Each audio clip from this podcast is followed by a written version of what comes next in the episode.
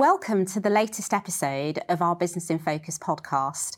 I'm Teresa Owusu-Adjei, a financial services partner and head of legal at PwC. We're excited to bring to you the next episode of our In Conversations with podcast.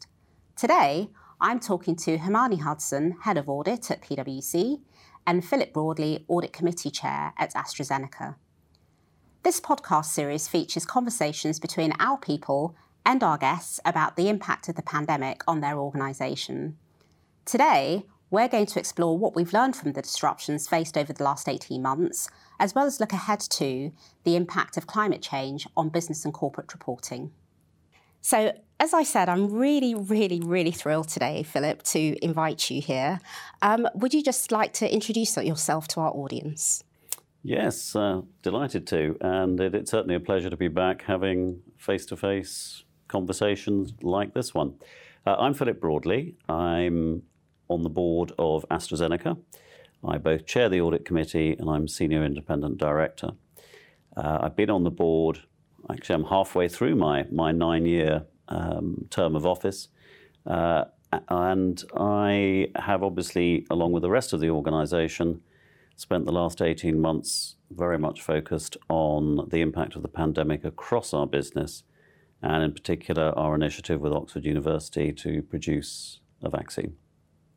Thanks, Philip. Hermione, do you want to introduce yourself? Yes, thank you very much, Teresa. And as you said, I'm the head of audit for PwC in the UK. Um, and for the last 18 months, that has certainly meant that as well as working out how we audit remotely and now in a hybrid way, as we're back, as Philip says, to some face to face meetings, we've also seen into other businesses as they have faced the disruption of the pandemic. So it's been really quite a privileged place to be. Thanks, Hermione. Um, now, Philip, I've already said a couple of times that um, thrilled to talk to you. I think just before we started, I said um, my arm and the vaccinated parts of me all kind of thank you and your colleagues at um, AZ. But this last 18 months, Hermione talked about disruption, and I can't think of any other organisation that really has kind of been in the eye of that disruption like AstraZeneca.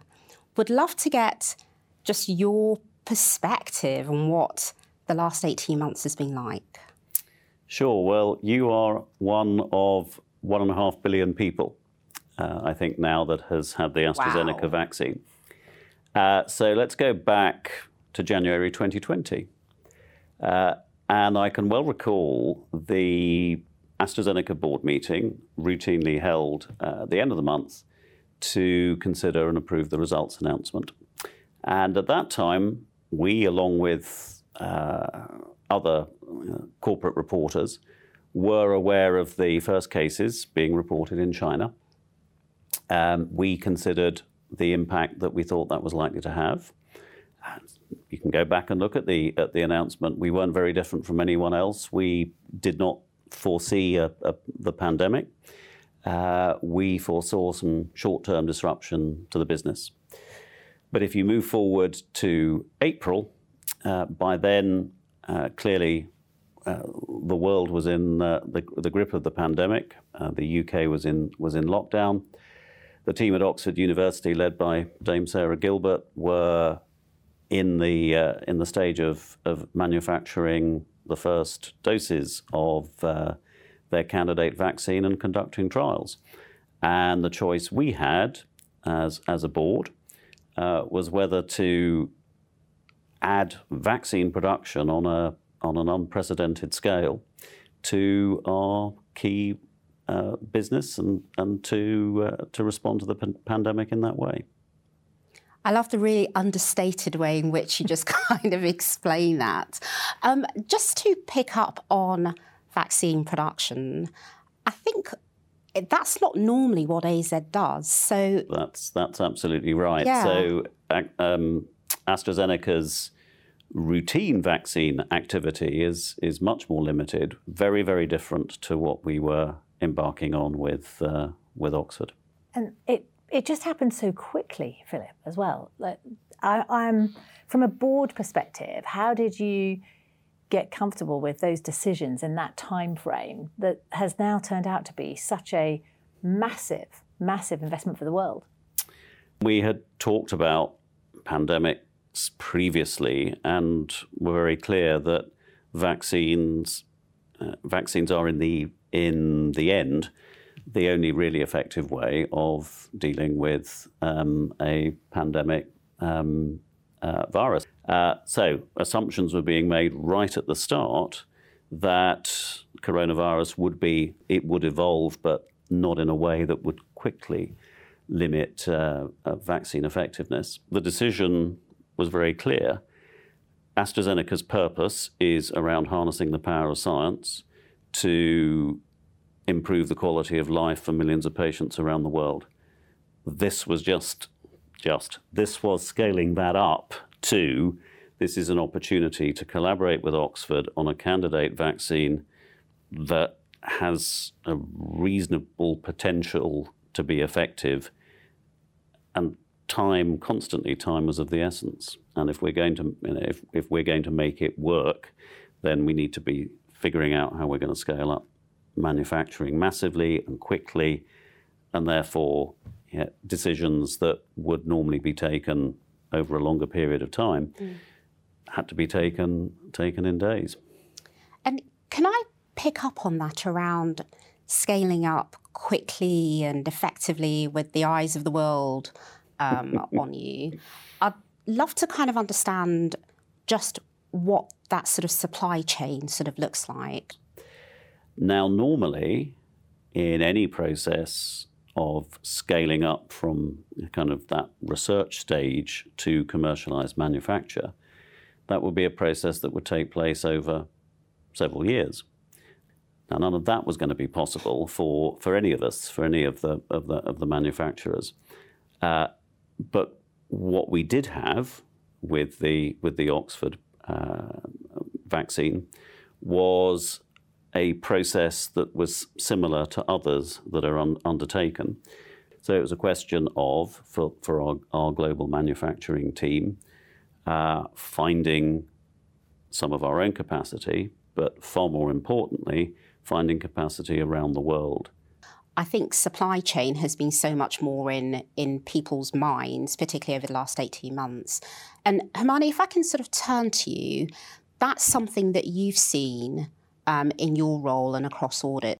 We've certainly seen over the last two years that the speed at which um, issues become issues for all companies. That we've mm. had a lot of these macro issues, which I'm sure um, have happened to AstraZeneca, but have happened at many of the organisations. So, of course, there's been the pandemic, and that has been a huge um, issue for so many companies. Um, but things like supply chain disruption yeah. um, are also a big issue um, and a continuing issue. And I think people have spent decades working on just in time, on very lean and efficient supply chains globally distributed. And for many years, thinking that we're moving to a, you know, the more global, the better, um, the more efficient, the better, and it's all about cost. In reality, of course, now that we're seeing that people are finding other drivers. Um, the, actually, the cost of certain supply chains will change quite dramatically. There feels to me like there's been a speeding up of a number of things that were already in train. And Philip, just going back to what you've talked about on the on the supply chain, I'd love to kind of just go back and just talk about some of those um, some of those challenges and then maybe come to you, Hermione, and just kind of understand what other organisations have kind of faced on that, you know, on the challenges front as well. Well, there were certainly at the outset, uh, we knew there would be there would be challenges in so significantly increasing the global production of vaccines. Yeah. One of the things that perhaps is will be surprising uh, to listeners is in, a, in an industry as regulated as pharmaceuticals, is that there isn't actually easy data to hand as to how many vaccines are produced normally in, in the year. So at the outset, we knew how many doses governments wanted to buy from us. Yeah. Uh, and we knew that we knew we had uh, our, our, you know, our idea about how quickly we could increase production and how long it would take to, to meet those orders. Uh, but we had to make a number of assumptions about not just the, the, the, the, raw materials and the production sites, but then uh, how do you actually filter the, the end product? Um, how do you transport it from the manufacturing plant to the filling plant? Yeah. Uh, how do you fill it, distribute it? Uh, and all of that is is made more complicated than perhaps than, than in some other industries because all of this has to be done uh, maintaining a sterile environment. So it wasn't just about the manufacturing capability to make a, a vaccine in, uh, in, in, measured in terms of thousands of liters at a time, but all the way through these the, the, the additional components required. And yet, because these are specialist products, manufacturing does tend to be concentrated in the in the hands of a, of a few suppliers.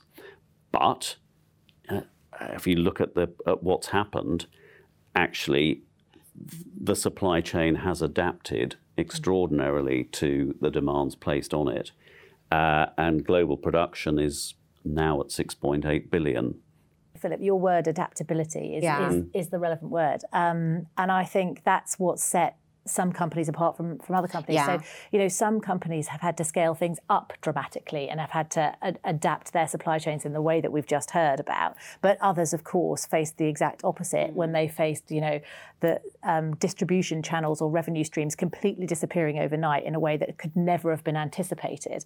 And they then had to think about, well, what are the things that they need to do to reinvent themselves or to cope during a period where they're unable to take you know mm. their product to market or their services or, or whatever it, it, was and we can all think of various industries that were very heavily hit uh, you know airlines for example the travel industry and, and, and of course uh, some aspects of the retail industry massively hit but able to adapt a number of them were able to adapt so i would say that um, whilst we have seen definite themes across industries. What's been really interesting is that the individual circumstances of individual companies has been more relevant than necessarily the industry that they're in in all cases. Right. Um, you know, some companies had um, were better able to face dramatic change because they were more adaptable by nature, mm. or perhaps they had better financing arrangements or a stronger balance sheet, um, those sorts of things. Uh,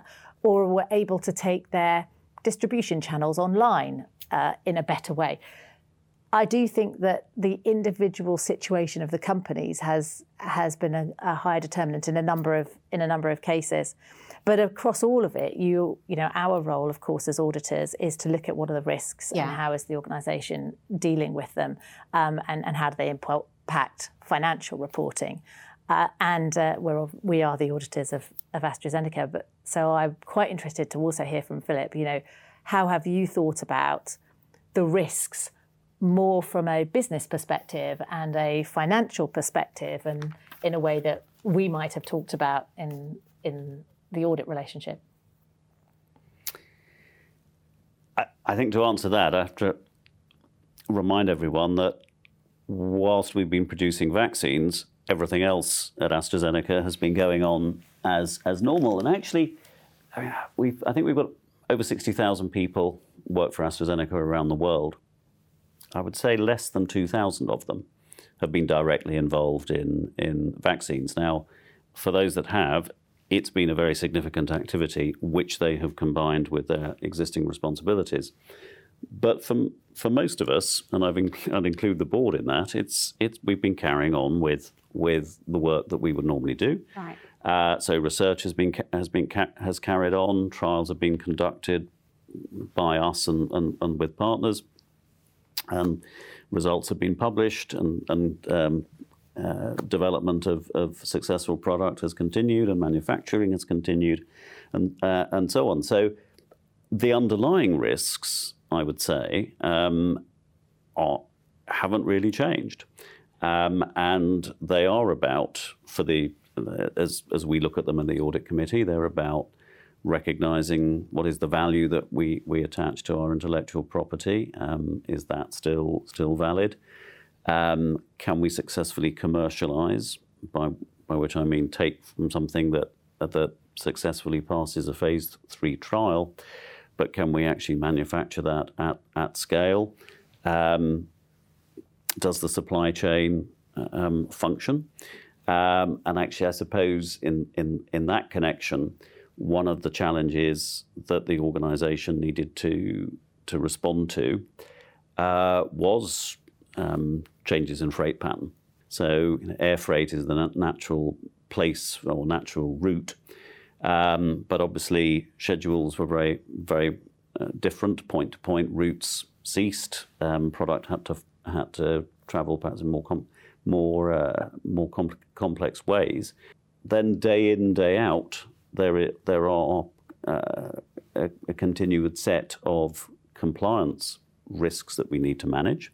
So that's the the the, the compliance with um, regulatory standards for manufacturing, for the distribution chain that I've spoken about, um, and then of course there are a whole set of economic and financial risks. But that sort of takes us back almost in full circle to where we began the conversation, which was to to to come out of the pandemic and for economic activity, for social activity to return to previous levels, we knew vaccines were were essential.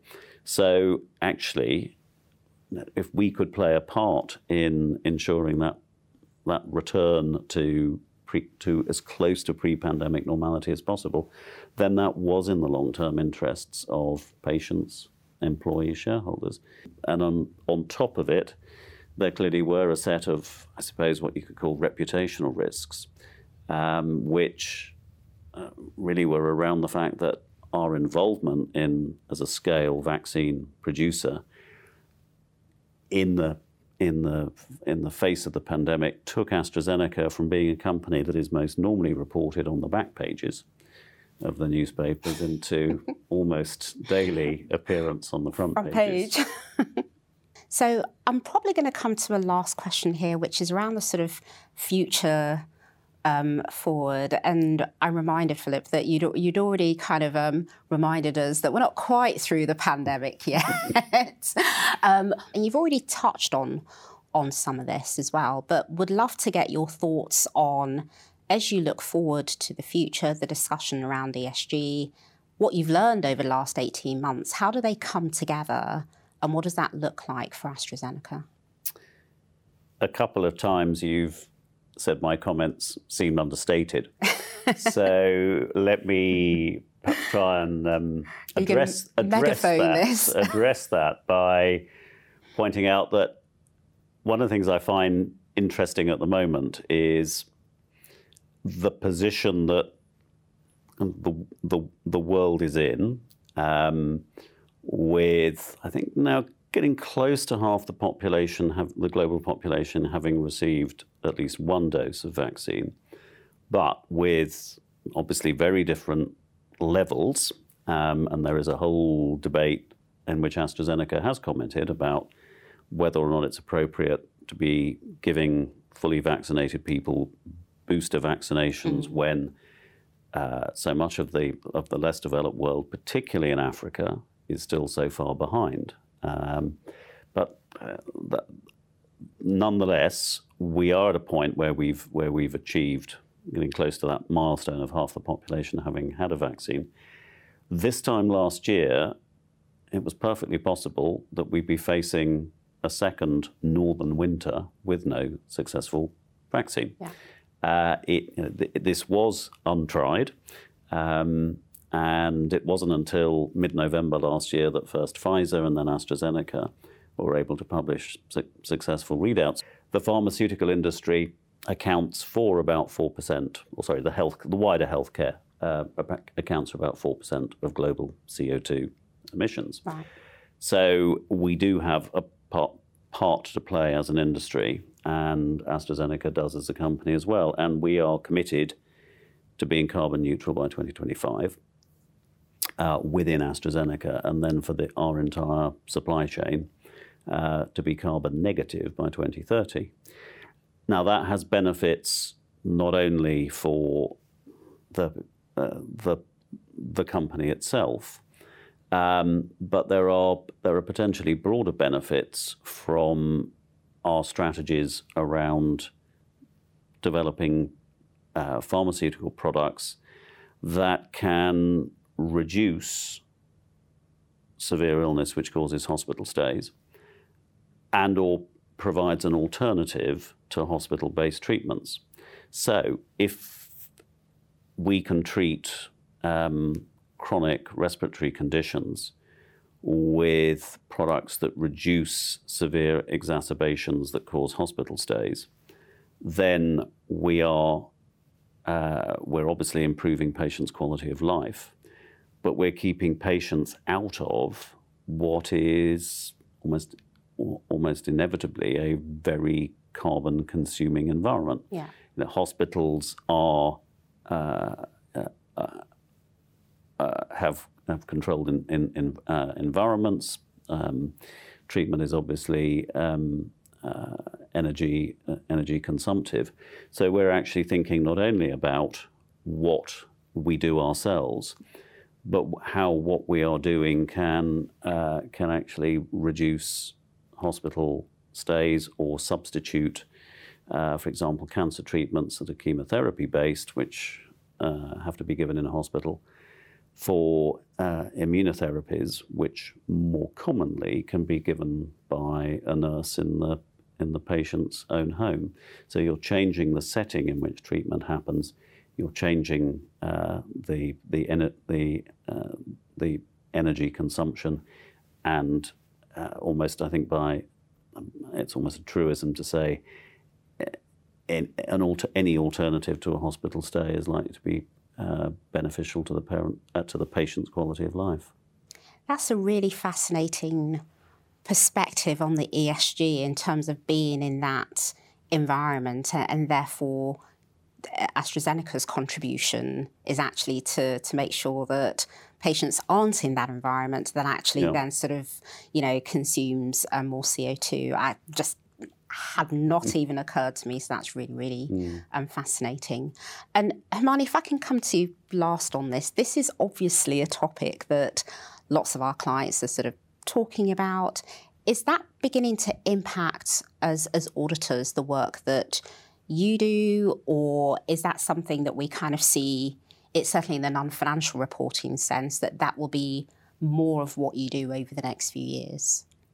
Both, actually. Oh, really? Absolutely both. So I think the things that are, there are some things where companies have made statements, for example, about um, milestones that they intend to achieve. Right. Or indeed, there is regulatory change that means that there are already things that impact their financial reporting. Right. And to the extent that they already materially impact their financial reporting, that's part of the role as, of auditors for us to understand what has what is the impact of the things that you're talking mm. about, and is that properly reflected in the financial reporting in the financial statements. But and, and so that I think is going to be a growing impact as more and more organisations think about what changes are we making to, what commitments are we making, and how do they impact the assets we have, the business processes we have, all of those sorts of things. Then there is this other part that you talked about, which is the non financial reporting. Yeah. Uh, it's often in the front half of annual reports, for example, which is where a lot of the narrative around what it, the intentions are for companies is is disclosed, but also certain metrics and certain KPIs that they intend to hit. And there is increasing um, interest from stakeholders and investors. At how is that being assured? How how can we get comfortable that what is being said is is worked into the plans of the organisation and that they are actually on track to hit those milestones. Can, and what, how, what were the controls that were used to pull together the information that's being disclosed? All of that, I think there is now more and more a desire for independent assurance over that. Um, and as auditors, we are ideally placed to give that independent assurance. So I see this being an area where the audit um, skills are used absolutely, and potentially over time, the audit itself expands to some of these areas because I think that's what is the relevant information that stakeholders are wanting. Brilliant. Thank you. Philip Hermione, this has just been the highlight of my day. Um, absolutely fascinating discussion. Um, I was looking forward to this and, and it has lived up to the billing. So thank you. Really appreciate the discussion.